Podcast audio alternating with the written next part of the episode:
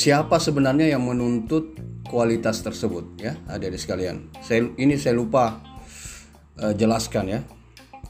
Jadi mungkin adik-adik sudah tahu semua juga sebagian dari sini atau mungkin keseluruhan. Makanya saya hanya mengulang karena ini kualitas ini sebenarnya kenapa ditempatkan di semester-semester akhir.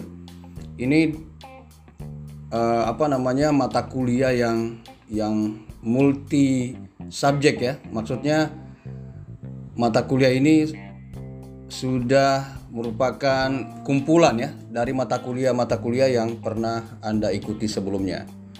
E, manajemen pemasaran, e, produksi atau operasional, e, keuangan dan seterusnya. Karena kualitas ini memang mengharuskan ada totalitas dari hal-hal yang saya sampaikan tadi, ya. Nah, siapa yang menuntut kualitas ini? Nah, kalau menurut saya kualitas ini dituntut oleh pelanggan ya. Jadi pelanggan yang sangat menuntut adanya kualitas. Ya. Nah, berbicara tentang pelanggan, pelanggan ini kan ada dua ya yang saya pahami. Ya, nanti boleh dikoreksi kalau ada yang kurang. Yaitu pelanggan internal dan pelanggan eksternal.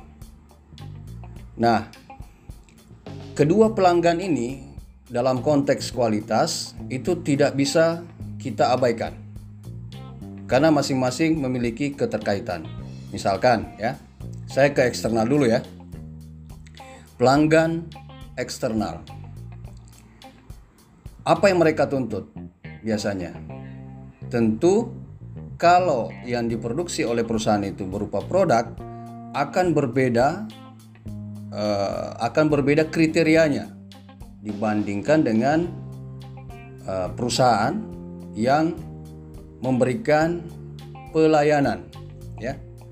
Uh, beberapa ahli sudah me, apa namanya menentukan spesifikasi-spesifikasi apa yang uh, atau atribut-atribut apa yang yang bisa diukur untuk menentukan tingkat atau level kepuasan daripada pelanggan eksternal. Nah, kalau adik-adik nanti ada yang tertarik untuk melakukan penelitian pemasaran, nah ini biasanya uh, kualitas pelayanan ya menjadi variabel dependen ya dihubungkan dengan faktor fak apa variabel-variabel independen misalnya uh, keahlian staff dan seterusnya lingkungan dan seterusnya. Nah, itu biasanya dikaitkan dengan kualitas. Ya karena memang uh, apa namanya uh, multifaktor ya yang mempengaruhi kualitas ini. Ya. Nah kembali tadi ke poin masalah pelanggan eksternal. Nah untuk memuaskan atau meningkatkan tingkat kepuasan uh, pelanggan eksternal, maka perusahaan saat ini itu uh, berlomba-lomba ya untuk unggul satu sama lain dalam hal kualitas ini atau dalam hal memuaskan kepuasan pelanggan eksternalnya. Ya. Karena siapa yang lambat, maksud saya ketika perusahaan lambat merespon keinginan atau merespon dinam, dinamika atau hal-hal yang berubah dari masyarakat terhadap apa yang mereka inginkan agar mereka bisa uh, satisfy begitu ya atau uh, puas kalau itu tidak di atau cepat tidak apa cepat tidak cepat direspon maksud saya maka perusahaan akan mengalami penurunan dalam penjualan dan mungkin tidak lama dari itu akan terjadi uh, kebangkrutan dari suatu perusahaan. Nah, ini sejarah kebangkrutan perusahaan karena tidak merespon keinginan pelanggan Ini sudah pernah kalau Anda baca itu sudah pernah terjadi. Khususnya ya berkenaan dengan uh, barang yang menuntut atau barang yang ditekan untuk selalu berinovasi. Contoh salah satu adalah handphone ya. Nah, kalau zaman saya dulu handphone itu tidak bisa kita mengeksplorasi layar HP kita. HP HP-nya kami waktu itu ya, zamannya kami. Alhamdulillah sekarang adik-adik mungkin saat ini ada yang menggunakan HP untuk uh, apa namanya? mendapatkan perkuliahan secara virtual seperti ini. Anda bisa bayangkan zamannya saya kalau ditarik jauh ke belakang untuk jenis handphone yang dulu kami miliki itu tidak tidak bisa seperti saat ini. Nah, karena adanya inovasi-inovasi ya. Jadi inovasi memang men dapat men-trigger peningkatan kepuasan konsumen. Ya, dicatat tolong innovation atau inovasi ini kalau Anda buka penelitian-penelitian baik penelitian nasional maupun penelitian-penelitian internasional tidak diragukan lagi ya. Tidak ada debat masalah itu, masalah inovasi lagi bahwa maksud saya inovasi ini berperan penting dalam meningkatkan uh, apa namanya? meningkatkan tingkat kepuasan ya. Jadi inovasi ini melengket di produknya sehingga konsumen bisa mendapatkan fitur-fitur atau mendapatkan kelebihan-kelebihan ketika menggunakan uh, produk tersebut. Sekali lagi contoh kasusnya adalah handphone yang Anda miliki saat ini. Saya kira di sini tidak ada lagi yang memiliki handphone yang zaman jadul ya. Semua layarnya sudah bisa disentuh.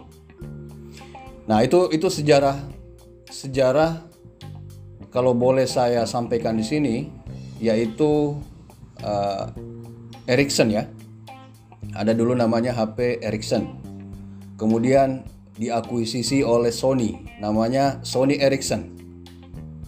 Nah, kemudian dulu juga ada yang paling uh, apa namanya handphone yang paling eh, merek handphone yang atau perusahaan handphone yang paling top yaitu Nokia sekarang di overlap oleh Samsung, Apple, ya, iPhone maksud saya, dan merek-merek Cina lainnya. Dulu handphone-handphone Cina ini hanya uh, pengikut saja, tapi sekarang ikut menjadi salah satu uh, ikut menjadi perusahaan-perusahaan yang ternama ya dalam hal uh, apa namanya produk handphone. Nah, kita mungkin sudah tahu semua, jadi saya tidak perlu jelaskan lebih jauh.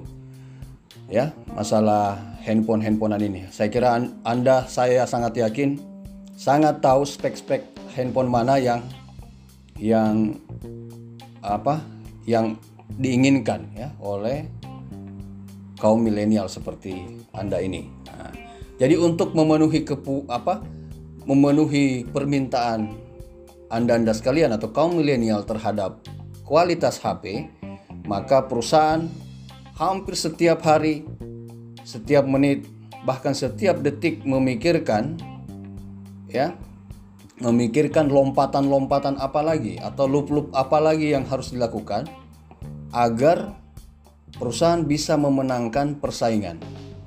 Nah, ini bukan ranahnya kita membahas masalah Research and Development pada kesempatan ini. Nah, jadi kita uh, skip saja masalah tersebut. Yang jelas bahwa setiap perusahaan, terutama perusahaan-perusahaan yang sudah uh, apa namanya, yang sudah top saat ini, selalu dengan terus-menerus melakukan perbaikan produknya agar bisa memenuhi tuntutan daripada konsumennya. Ya. Mungkin saja nanti HP itu tidak berbentuk fisik lagi. Bisa saja begitu. Ya. Bisa saja seperti itu. Tidak ada lagi bentuk fisik HP. Maksud saya, mungkin HP ini hanya ditempatkan di telinga. Kemudian kita bisa uh, dengan sinar laser dari telinga tersebut akan memancarkan layar di depan kita. Kemudian kita akan klik layar tersebut ya, berupa laser begitu. Kemudian kita akan terhubung, kita akan bisa menikmati uh, browsing internet ya. Kita bisa menonton film, menonton televisi tanpa kita harus memegang HP. Ada kemungkinan seperti itu ke depannya. Ya. Karena berdasarkan juga film-film kartun sebelumnya, kalau Anda nonton film-film kartun jadul-jadul itu, sekarang satu persatu sudah terbukti. Ya, salah satunya juga adalah handphone yang ditempatkan atau diinklusifkan ke dalam jam tangan. Bahkan jam tangan sekarang sudah bisa mengukur saturasi, bisa mengukur berapa langkah yang kita lakukan, detak jantung dan seterusnya. Nah, itu semua mengalami perkembangan akibat daripada uh, inovasi. Nah, demikian juga terjadi pada sektor otomotif, ya. Nah, ini memunculkan pertanyaan untuk Anda, siapa yang berani? Bisa menjelaskan kepada saya tuntutan terbaru saat ini mengenai otomotif. Siapa yang bisa? Saya tantang Anda saat ini. Siapa yang bisa menjelaskan tuntutan konsumen terhadap mobil saat ini? Atau otomotif? Apa yang kebaruan yang terjadi saat ini dalam hal otomotif? Siapa yang bisa? Siapa? Ayo, siapa yang bisa menjelaskan secara singkat saja silakan tolong volumenya deh volumenya tolong tolong volume volume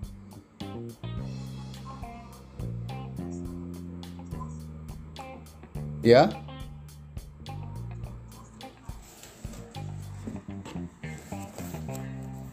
Aduh bagaimana? Ah iya iya iya ya betul betul betul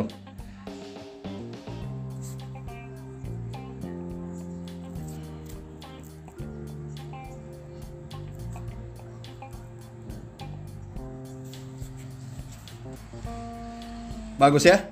Jadi hari ini Adinda ya. Makasih. Ada satu lagi? Oh iya, Erna ya, silakan. Agak besar volumenya sedikit, dibesarkan volumenya.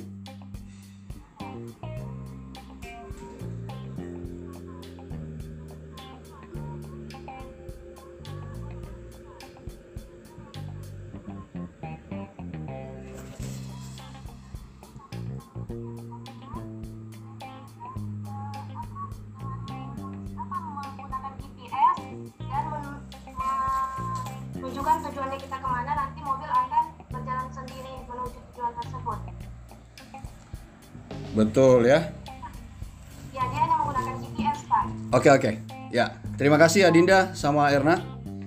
Nah, jadi ya saya saya saya close dulu ya. Saya close dulu. Masih banyak ini ke depan. ya, sabar, sabar. Nah, saya close dulu. Jadi saya saya uraikan dulu. Saya saya jelaskan lagi ya. Eh, pendapat daripada Adinda sama Erna ini ya. Jadi betul saat ini concern atau kesadaran konsumen terhadap uh, lingkungan itu semakin meningkat. Ya, pionirnya itu ada di Amerika ya, uh, lewat perusahaan Tesla. Nah, Tesla ini sudah menciptakan beberapa model mobil listrik yang futuristik. Bisa jadi nanti mobil listrik oleh Tesla ini sudah bisa terbang sendiri. Bisa jadi begitu ya, karena pemiliknya ini punya impian yang besar sekali ya. Seperti di film-film kartun itu. Mobil di tengah kota sudah bisa terbang saja, tidak usah ada di di tanah lagi, di atas tanah maksudnya. Sudah bisa terbang. Ada kemungkinan begitu nanti. Dia sudah uji coba menggunakan roket apa semua. Saya sangat apa? Uh, bukan sangat yakin ya, maaf. Saya berkeyakinan ya bahwa kemungkinan besar ke depan kalau kalian mungkin yang bisa merasakan itu ya karena saya sudah umur berapa. Kalian mungkin yang bisa menikmati mobil sudah bisa terbang ke sana kemari ya. ya tidak perlu lagi menggunakan pesawat. Nah, cuma ada kelebihan apa? Ada kekurangan-kekurangannya ketika menggunakan mobil listrik. Kekurangannya adalah ketersediaan listrik itu harus optimal. Ya, ketersediaan depot-depotnya maksud saya. Seperti depot-depot BBM itu harus tersedia juga. Baru mobil listrik itu sebenarnya dipasarkan di negara seperti kita ini. Kalau di Amerika mereka sudah establish, mereka sudah uh, apa namanya menempatkan depot-depot listrik sehingga kalau kita berkunjung ke provinsi lain atau state lain, kita akan terhubung seperti yang Erna bilang itu lewat layar mini di dalam mobil mana depot-depot yang harus kita yang terdekat maksud saya yang harus kita kunjungi untuk mencharger mobil. Itu hebatnya Tesla itu. Nah kalau kita infrastruktur seperti itu masih kurang. Nah, kalau tidak salah kemarin saya lihat di YouTube itu baru Atta ya Atta Halilintar yang punya. Nggak tahu lah kalau yang lain sudah beli. Dia punya sedan eh apa minivan minivan Tesla. Nah, ini bisa kebuka atapnya ya.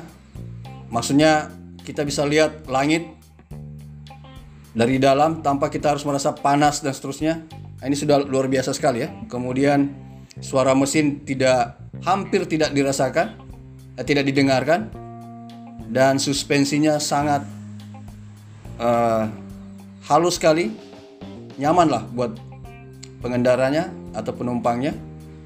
Kalau Anda tertarik mau menyelidiki itu bisa Anda lihat di channelnya Atta Halilintar. Ya, karena kemarin saya sempat masuk ke sana ke channelnya dan saya melihat uh, mobilnya ya, mobil uh, terbaru dari Atta yaitu Tesla. Saya lupa merek apa tipenya.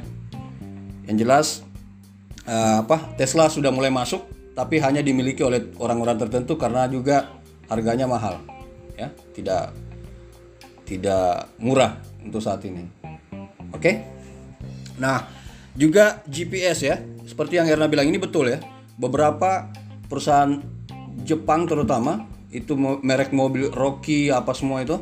Kemudian juga beberapa mobil merek mobil Cina di Palu ini terutama juga uh, menggunakan GPS itu. Tetapi uh, kalau kita lagi-lagi persoalan infrastruktur, ya, infrastrukturnya masih kurang. Misalnya ada, kalau anda ke daerah-daerah, kemudian tergantung oleh GPS, anda bisa tersesat atau anda bisa kena kecelakaan. Misalnya seperti yang Irna bilang, kita bisa tidur tiduran di mobil, mobil yang jalan sendiri sesuai dengan GPS. Nah, apa yang terjadi misalnya ke suatu desa yang terpotong jaringan internetnya atau tidak ada jaringan di situ, nah, kacau mobilnya. Baru kita ada tidur di dalam. Ya, bisa jadi kalau ada jurang di samping kiri, mobilnya mungkin belok ke kiri, masuk ke jurang. Nah, nanti di bawah jurang baru sadar. Nah, ini memang yang apa namanya uh, harus diperhatikan. Misalnya nanti ada di sini jadi tenaga pemasaran mobil-mobil Tesla misalnya, ya tolong hal-hal infrastruktur begitu nanti mungkin diusulkan di juga diberikan pemahaman geografis bahwa di desa ini, di kecamatan ini, di kabupaten ini itu jaringan internetnya berapa kilo tidak bisa diperoleh.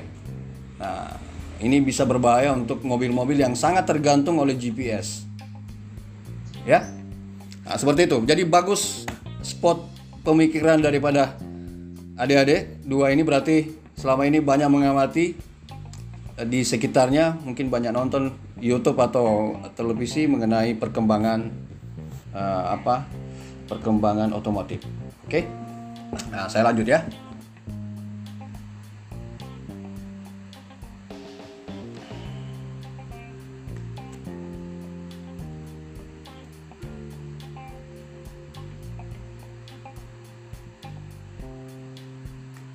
Nah,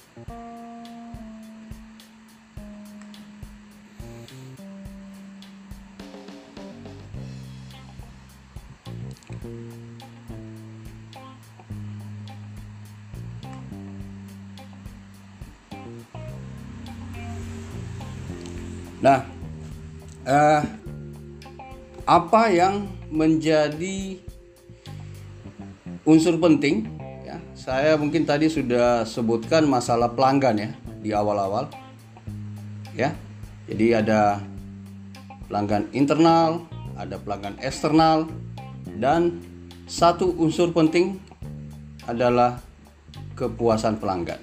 Jadi tolong di di apa namanya disimpan baik-baik di software otak otaknya adik-adik semua masalah unsur penting kualitas ini.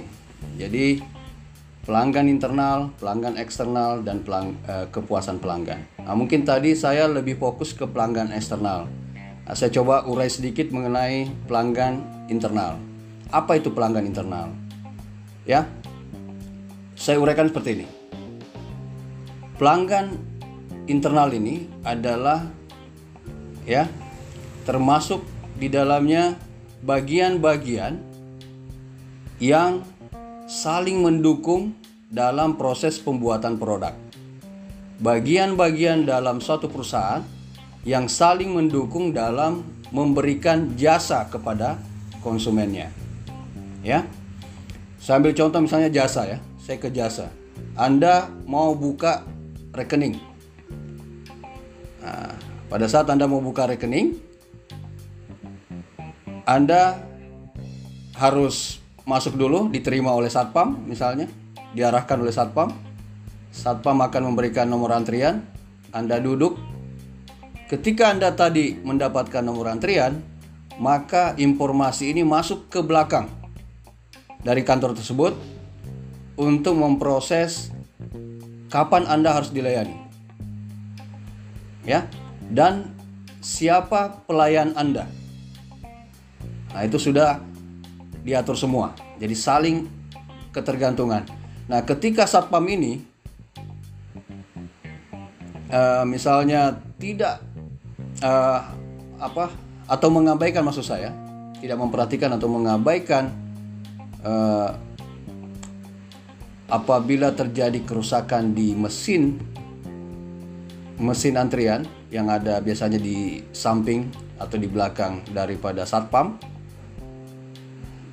acu tak acu saja maka ini bisa akan menyesatkan pekerjaan ya. Menjadi virus ke dalam pelayanan. Dia menjadi pandemik di dalam. Nah, oleh karena itu satpam ini harus dalam memberikan uh, nomor antrian melaporkan jika ada kerusakan kerusakan yang terjadi di mesin uh, pencetak misalnya atau mesin yang menstorage data konsumen yang masuk sehingga pelayanan berikutnya dapat memproses lagi lebih cepat atau memberikan pelayanan dengan cepat kepada konsumen dalam hal uh, pembuatan uh, rekening misalnya atau uh, book account ya di suatu bank. Nah, belum lagi nanti proses-proses uh, lain misalnya yang diikuti setelah itu dilayani dan seterusnya ya oleh customer service-nya misalnya dan akan dicetak.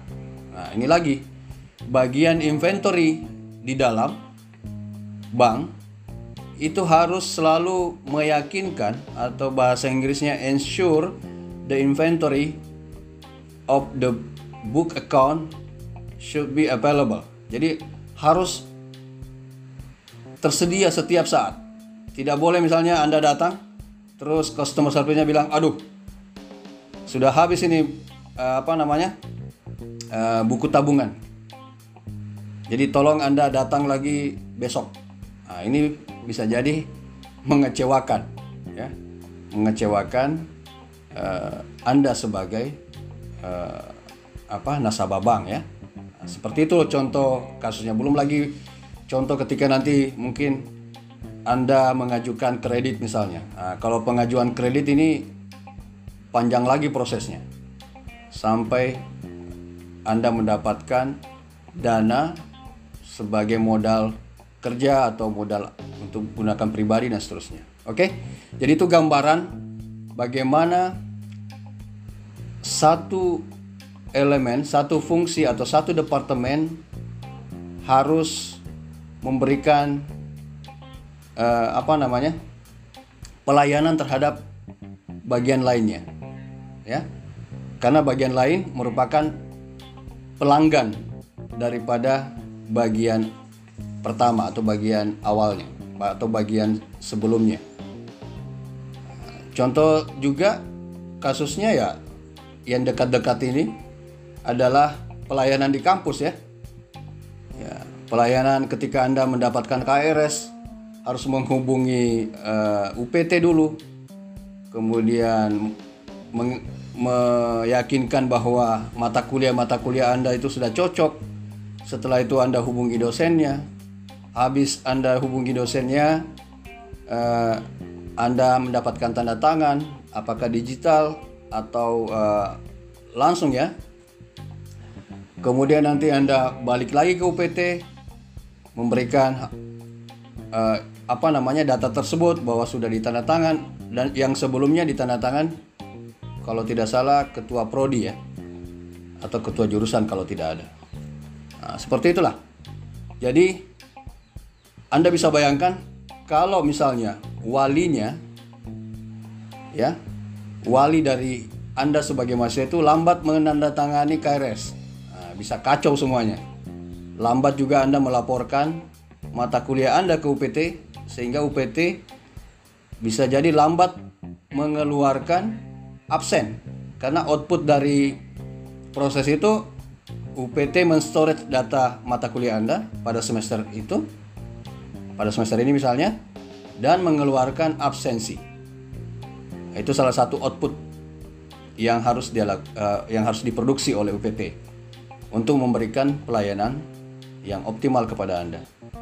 Nah, sekali lagi Anda bisa bayangkan kalau wali walinya ya wali atau uh, dosen akademik Anda itu lambat menandatangani. Nah, ini bisa kacau ya jalur proses pelayanan Anda itu.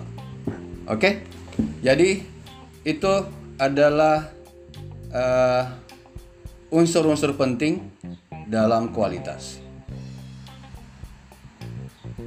Saya takut berbicara kepuasan Anda sebagai mahasiswa mendapatkan pelayanan karena ini, waduh,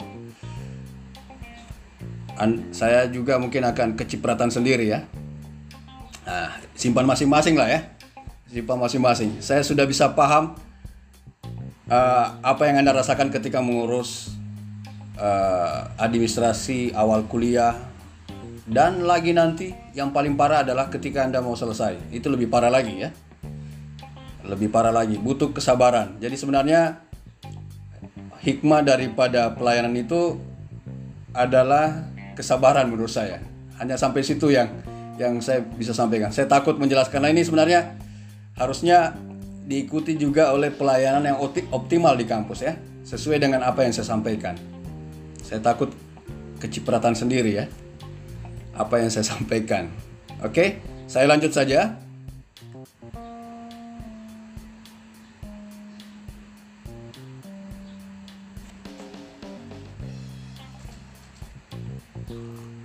Nah, kalau tadi unsur, unsur itu uh, kalau dalam fisik ilmu fisika itu berarti dia adalah sat ya yang tidak bisa diurai lagi kurang lebih seperti itu nah kalau elemen adalah uh, apa namanya hal yang bisa mendukung ya mendukung unsur tadi yaitu kepuasan apa yaitu pelanggan internal bagaimana mereka harus puas pelanggan eksternal dan bisa menghasilkan kepuasan kepada pelanggan atau konsumen. Nah,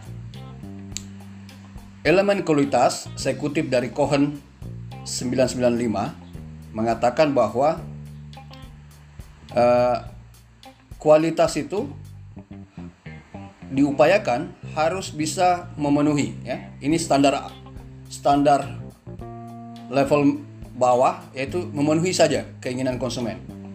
Tetapi sekarang ini kalau kita lihat produk-produk handphone misalnya, otomotif ya terutama dua produk ini memang uh, inova, tingkat inovasinya tinggi, itu bisa melebihi harapan pelanggan. Nah ini yang diharapkan, ya. Sekarang Samsung juga sudah sangat uh, apa namanya futuristik dari model, ya, dari fitur-fitur yang dia berikan. Pokoknya saya kira kalau masalah HP ini adik-adik banyak tahu sekali ya. Nah, tentu ukuran-ukuran pemenuhan harapan Anda sebagai pelanggan handphone itu berbeda-beda tergantung daripada merek HP atau perusahaan HP ya. Anda bisa menilai pasti. Atau mungkin di sini ada yang berganti-ganti HP dalam setiap semesternya. Mungkin ada salah satu Anda yang harus mengganti merek atau tipe, dia loyal satu merek, tetapi setiap semester sepertinya juga perusahaan HP ini setiap semester dia mengeluarkan yang terbaru lagi. Nah, makanya ada juga dari kalian yang mengikuti terus-menerus atau mengupdate HP-nya setiap semester. Mengikuti tren tipikal produk yang dikeluarkan oleh Eh, perusahaan tertentu. Ya. ya saya sudah tahu satu tunjuk siapa orangnya ya. Balik ke masing-masing saja. Ya kalau saya uh, bukan tipikal konsumen seperti itu, ya, tapi ya berbicara tentang karakteristik konsumen, ada ada konsumen yang seperti itu maksud saya, yang selalu berkeinginan mengupdate uh, tipe handphone atau mengupdate kendaraannya seiring dengan inovasi produk yang dilakukan oleh perusahaan yang dia dia sayangi atau yang dia suka ya. ya. Begitu pula juga dalam mobil misalnya. Ada pelanggan Toyota misalnya yang selalu uh, mengupdate atau mengganti mobilnya seiring dengan model terbaru yang dikeluarkan oleh Toyota. Ada juga seperti itu. Ya. Nah, itu tergantung masing-masing ya. Tidak bisa disalahkan karena itu sudah masuk ranah uh, pribadi ya atau keputusan pribadi setiap uh, konsumen. Nah, kemudian elemen berikutnya adalah untuk mendapatkan kualitas maka uh, produk harus diperbaiki atau layanan jasa harus di, ditingkatkan, dioptimalkan. Manusia yang terlibat dalam pembuatan produk, dalam pemberian pelayanan harus mendapatkan pelatihan, memiliki kesadaran yang tinggi, memiliki kedisiplinan yang tinggi agar bisa menghasilkan produk yang berkualitas atau layanan yang berkualitas. Nah, aspek manusia ini kalau Anda baca-baca jurnal baik nasional maupun internasional ini juga sudah banyak membuktikan peran manusia. Ini tidak bisa juga disepelekan ini. Ya bukan hanya kecanggihan teknologi ya atau kecanggihan suatu produknya tapi manusia yang membuat produknya ini. Ini juga memegang peran penting dalam men, apa, menghasilkan kualitas. Apakah kualitas produk atau kualitas layanan. Coba Anda bayangkan, mungkin minggu lalu saya sudah sampaikan, kalau Anda ke UPT misalnya, pada pertengahan bulan, tentu beda respon atau mukanya, muka muka dari pemberi pelayanan atau muka atau wajah dari staf pemberi pelayanan pada awal bulan. Ya, kenapa? Karena mereka mendapatkan salary yang terbatas, yang mana pada minggu kedua, minggu ketiga, dan minggu keempat kemungkinan sudah habis salary-nya, ah, sehingga mempengaruhi mood wajahnya. Ya, ini itu tidak bagusnya kalau jasa ke, kelihatan sekali, karena kita pelanggan tidak berhubungan dengan produk yang diproduksi oleh Apple iPhone. Jadi kita bisa uh, apa namanya uh, menyesuaikan ya, menyesuaikan keinginan karena memang kalau handphone itu juga produknya cukup banyak pilihannya. Ya kalau misalnya saat ini kita melihat bahwa iPhone itu sudah tidak bagus lagi, Samsung tipe berapa begitu keluar bisa saja beralih ya dengan cepat. Karena ada tipikal konsumen yang saya bilang tadi berkeinginan secara terus-menerus mengupdate atau menyesuaikan dengan lifestyle-nya ya di uh, sosial di level sosial sehingga uh, kembali ke manusia ini manusia ini memiliki, memiliki peran juga yang sangat penting dalam menciptakan kualitas. Nah, kemudian berikutnya proses. Nah, kalau tadi manusianya yang saya bilang tidak bagus moodnya, maka ini mempengaruhi proses. Ya, saya sudah contohkan tadi beberapa ya. Dan yang terakhir lingkungan, ya. Ini juga hal yang mempengaruhi. Ya, coba Anda bayangkan kalau ke apa kalau Anda makan somai kemudian somainya tidak ada dipasangkan uh, tenda misalnya masnya sudah berkeringat sementara Anda pengen sekali makan siang-siang ya mungkin Anda tidak lihat kemungkinan ada keringatnya yang turun ke ke dalam uh, apa namanya ya boleh dikatakan pancinya ya panci somai itu bisa saja seperti itu. Juga yang contoh lainnya adalah kalau Anda berkunjung ke perusahaan uh, tempe ya yang masih menerapkan uh, apa proses yang konservatif, bukan modern. Ya ada juga perusahaan di Palu ini yang membuat tahu sudah modern.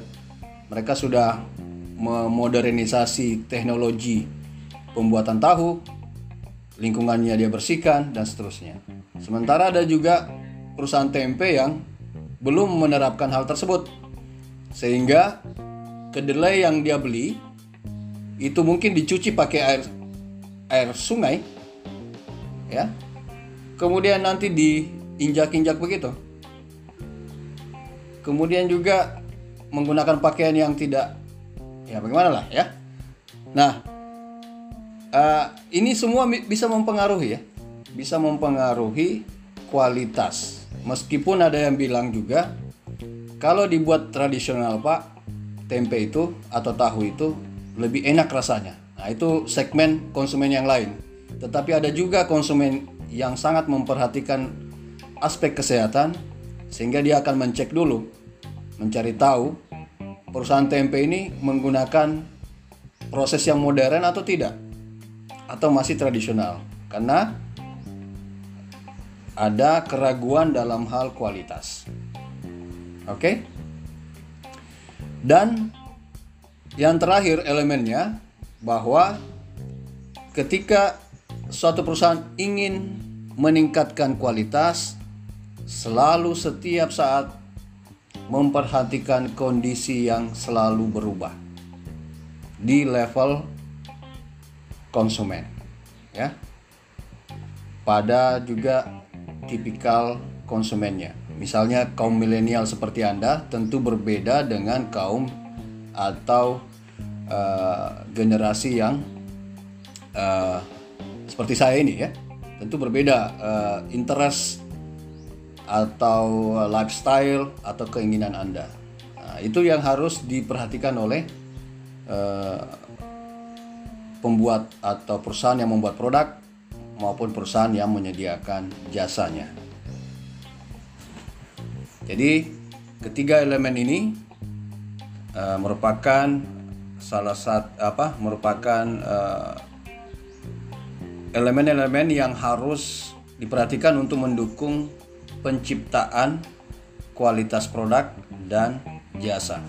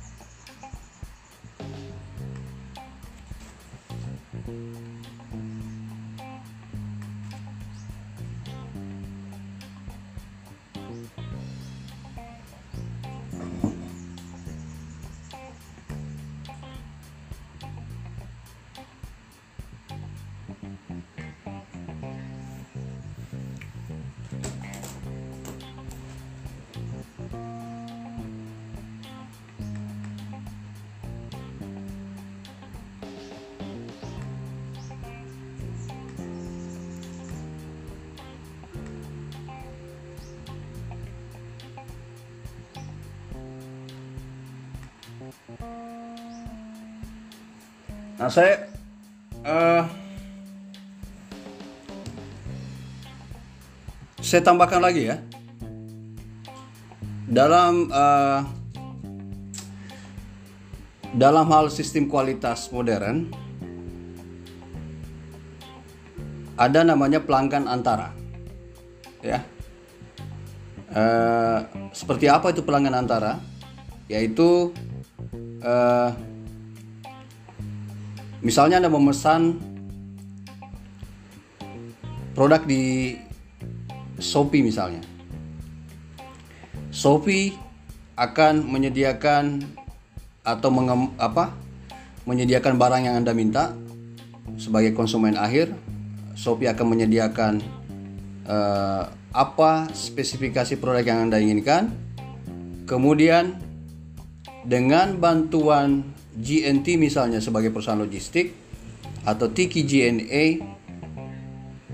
maka dia akan membantu Shopee untuk mengantarkan ya mengantarkan produk tersebut ke Anda sekalian.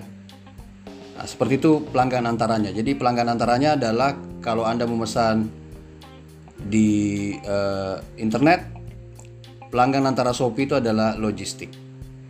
Ya, perusahaan logistik. Nah, kemudian contoh lainnya dari pelanggan antara ini adalah ketika Anda masuk ke BNS misalnya atau Alpamidi ya. Maka Alpamidi itu merupakan distributor atau retailer dari perusahaan-perusahaan yang uh, apa mendistribusikan atau menempatkan produknya di Alpamidi ya. Kemudian nanti anda datang untuk memperoleh barang yang anda inginkan. Jadi sebenarnya uh, pelanggan daripada pelanggan antara daripada produk Unilever misalnya atau Coca-Cola Company Salah satunya adalah Alpamidi, BNS, Grand Hero kalau yang di sini, Hypermart. Nah itu semua adalah pelanggan-pelanggan antara dari uh, perusahaan-perusahaan besar ya, Unilever, Coca-Cola Company, uh, mungkin ada perusahaan roti misalnya Sari Roti dan seterusnya. Ya.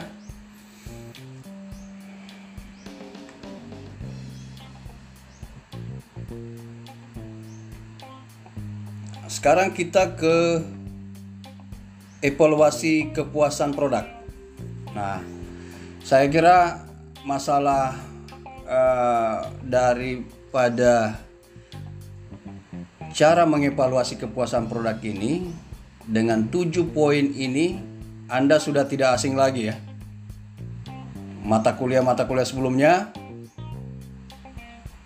uh, ada yang memberikan hal ini atau ada yang menjelaskan hal ini ya yaitu kinerja ya jadi untuk mendukung atau maksud saya untuk mengevaluasi kepuasan konsumen terhadap suatu produk itu biasanya dilihat dari kinerja produknya atau performance dari produk tersebut. Kemudian keistimewaannya, kehandalannya, kesesuaian dengan spesifikasi, daya tahan, kemampuan pelayanan, dan estetika. Nah, ini adalah eh, atribut-atribut uh, yang digunakan untuk mengukur kepuasan konsumen terhadap suatu produk. Sedangkan kalau layanan atau jasa sedikit berkurang ya uh, atributnya. Uh, di sini ada bukti fisik, ya, kehandalan, daya tangkap, jaminan, dan empati. Ujung tombak dari pelayanan ini adalah manusianya. Ya. Kalau manusianya seperti yang saya bilang tadi ya, di contoh UPT itu ya pada bulan pada minggu-minggu tertentu kalau anda dapat layanan coba anda lihat sendiri berbeda dengan awal bulan ya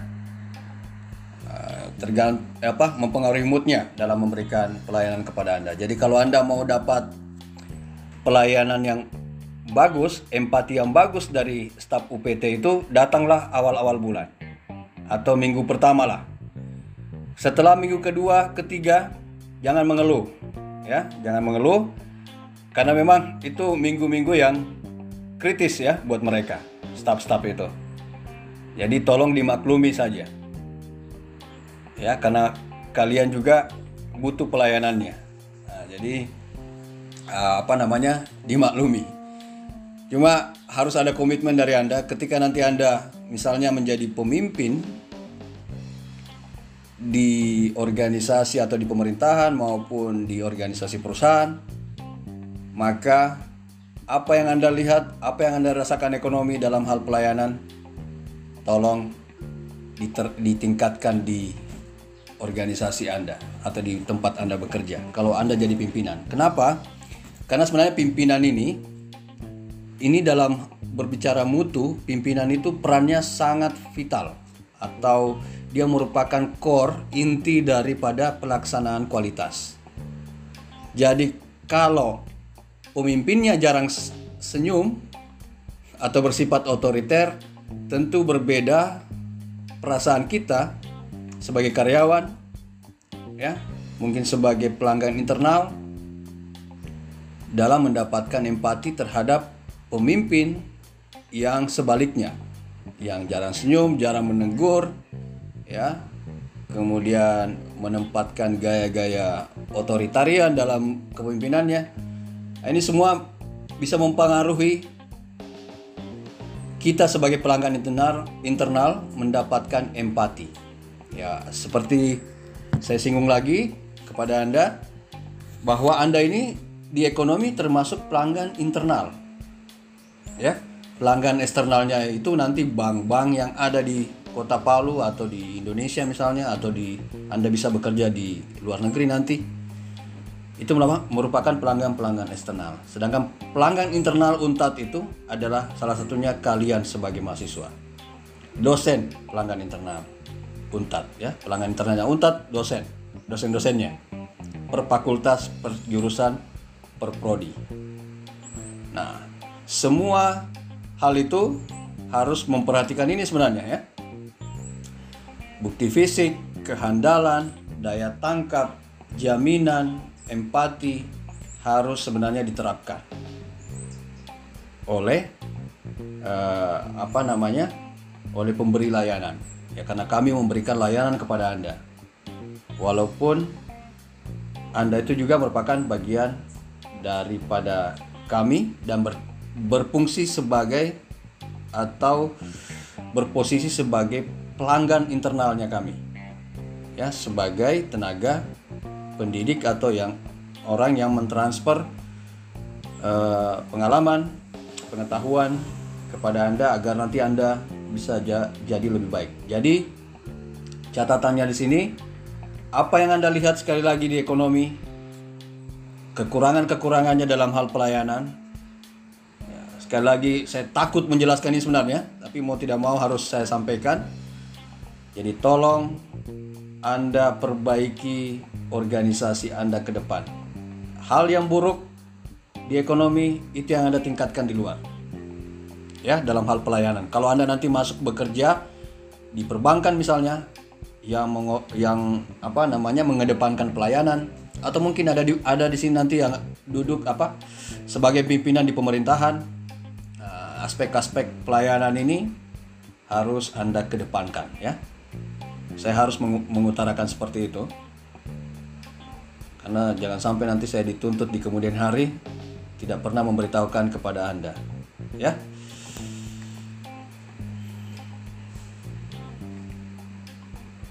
Nah, unsur-unsur TQM ini kalau tadi itu uh, unsur-unsurnya hanya ada tiga.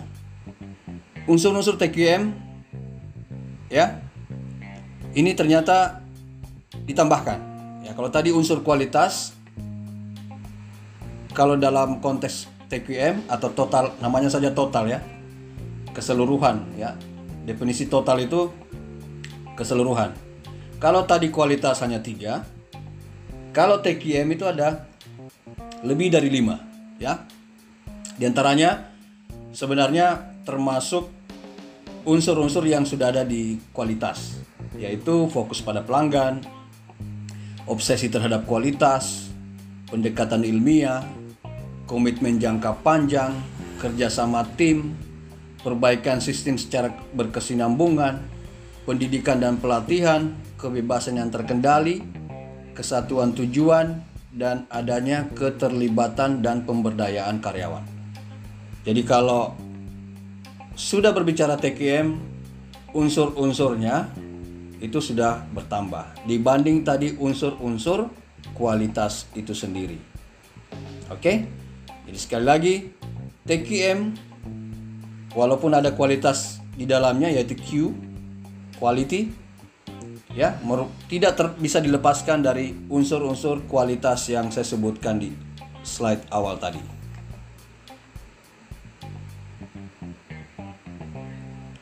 Nah, selain tadi unsur-unsur TQM, kita perlu melihat atau mengetahui prinsip-prinsip dalam TQM. Lagi-lagi di sini ada lagi fokus pada pelanggan. Jadi tadi unsurnya tetap core-nya adalah pelanggan. Pada prinsip juga pun begitu. Ya, prinsip-prinsip yang eh, apa diperhatikan dalam menjalankan TKM selalu pelanggan yang pertama. Kemudian di sini sudah melibatkan karyawan, karyawan harus dilibatkan. Ini pelanggan termasuk pelanggan internal ya dalam satu perusahaan ini juga harus dilibatkan ya. Jangan satu arah saja dari pimpinan ke bawahan, tapi perlu ada uh, apa namanya? Uh, keterlibatan dalam hal aspirasi, keterlibatan dalam hal kegiatan, pendapat dan seterusnya harus dilibatkan sehingga nanti dengan adanya keterlibatan karyawan maka keputusan akan menjadi kuat. Keputusan yang diambil oleh pimpinan maksud saya akan menjadi kuat karena ada dukungan daripada karyawan. Oke? Jadi mengurangi resistensi walaupun resistensi dalam suatu organisasi ya itu apa namanya?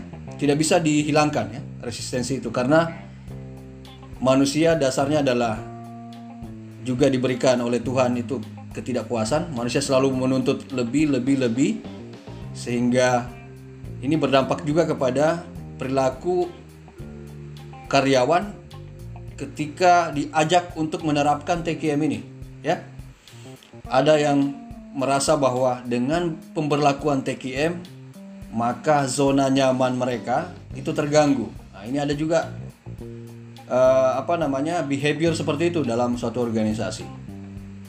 Dia dia sudah enak dengan uh, apa prosesnya dia sudah enak dengan uh, apa namanya metode yang dia jalankan saat ini. Tiba-tiba datang penerapan TKM ya yang cukup kom kompleks atau uh, tekanan TKM ini menekan zona nyamannya maka di situlah terjadi resistensi ya.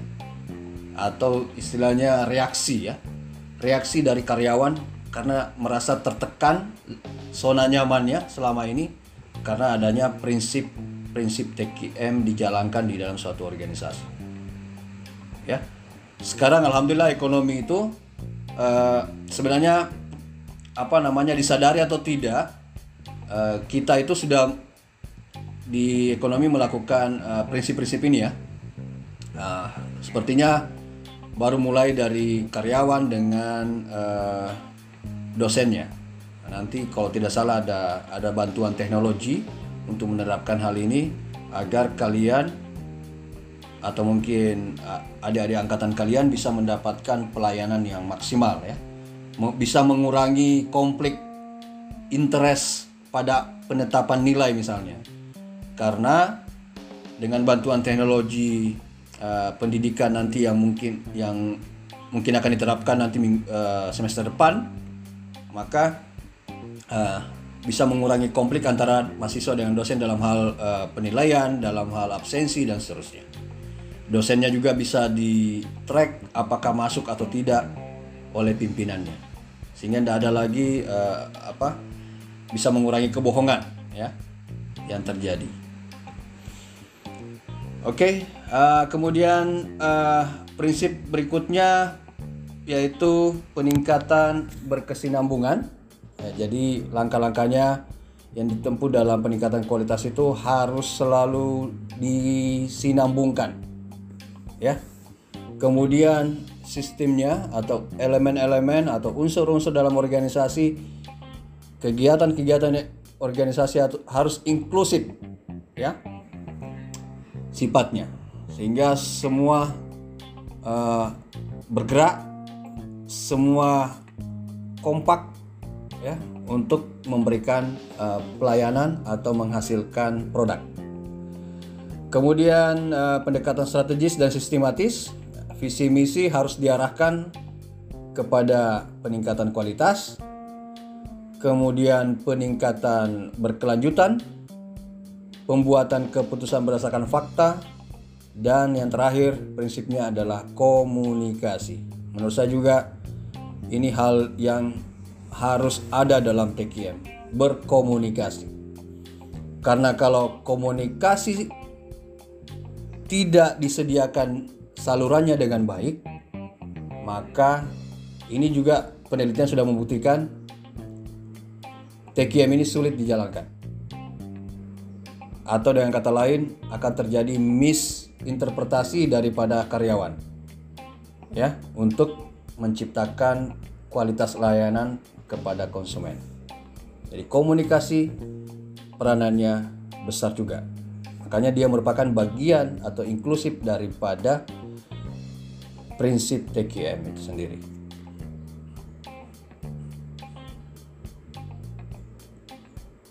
Nah, sekarang ya ini slide dua terakhir. Pilar TKM ya. Pilar TKM di sini ada lima yang pertama adalah produk, proses, organisasi, pemimpin, dan komitmen. Jadi inilah pilarnya atau inilah tiangnya ya penerapan TKM. Ya. Jadi ada produknya harus uh, berkualitas yang dihasilkan. Prosesnya harus uh, simple tetapi uh, apa bisa memberikan nilai tambah dalam setiap prosesnya. Pelanggan-pelanggan internal merasa uh, apa namanya nyaman mengerjakan dan seterusnya. Kemudian organisasinya juga uh, apa kulturnya itu dikedepankan kultur kualitas ya, kultur TKM-nya. Ya, salah satunya tadi adalah komunikasi yang baik di antara setiap departemen, kemudian keterlibatan karyawan ini masuk semua sudah di bagian organisasi ini ya. Kemudian pelatihan ya, peningkatan kualitas uh, staff dan seterusnya. Ini masuk dalam uh, bagian lima pilar daripada TKM yaitu organisasi. Kemudian ini ya, saya sudah sampaikan tadi pemimpin ya. Pemimpin dalam TKM maksud saya dalam penerapan TKM sangat penting uh, atau sangat vital perannya untuk mengkoordinasikan, mengarahkan, mengontrol ya setiap kegiatan-kegiatan yang kiranya bisa mengurangi uh, tingkat kualitas atau level kualitas pelayanan. Ya. Jadi pemimpin yang diharapkan di sini adalah pemimpin yang uh, memiliki gaya kepemimpinan yang cocok untuk organisasinya, ya. Kemudian eh, prinsip-prinsip kepemimpinan itu dijalankan dengan baik, karena kalau uh, tidak dijalankan ya prinsip-prinsip uh, di manajemen uh, teori kepemimpinan ini ada dibahas ini ya masalah pemimpin. Nah ini uh, saya sampaikan di sini sangat penting ya uh, karakter pemimpin dan seterusnya ini sangat menentukan tercapai atau tidaknya uh, penerapan uh, eh, TKM dan ada komitmen ya. Komitmen ini adalah merupakan komitmen keseluruhan bahwa setiap elemen dalam suatu organisasi ya setiap fungsi yang ada dalam satu organisasi bersama-sama berkeinginan untuk menciptakan atau memberikan nilai tambah kepada pelanggan akhirnya. Eh, maksud saya pelanggan internal dan uh, pelanggan eksternalnya. Ya. Punya komitmen begitu. Salah satu komitmennya ya adalah uh, apa namanya? Kalau dia jasa berarti dia harus tadi punya empati yang baik ya kepada konsumennya atau pelanggannya dan seterusnya. Tadi ada di bagian uh, apa namanya? Di bagian uh, evaluasi dalam hal evaluasi konsumen pada uh, sektor jasa atau produk jasa ya. Jadi saya kira itu lima pilarnya yaitu sekali lagi product, process, organization, leadership, and commitment.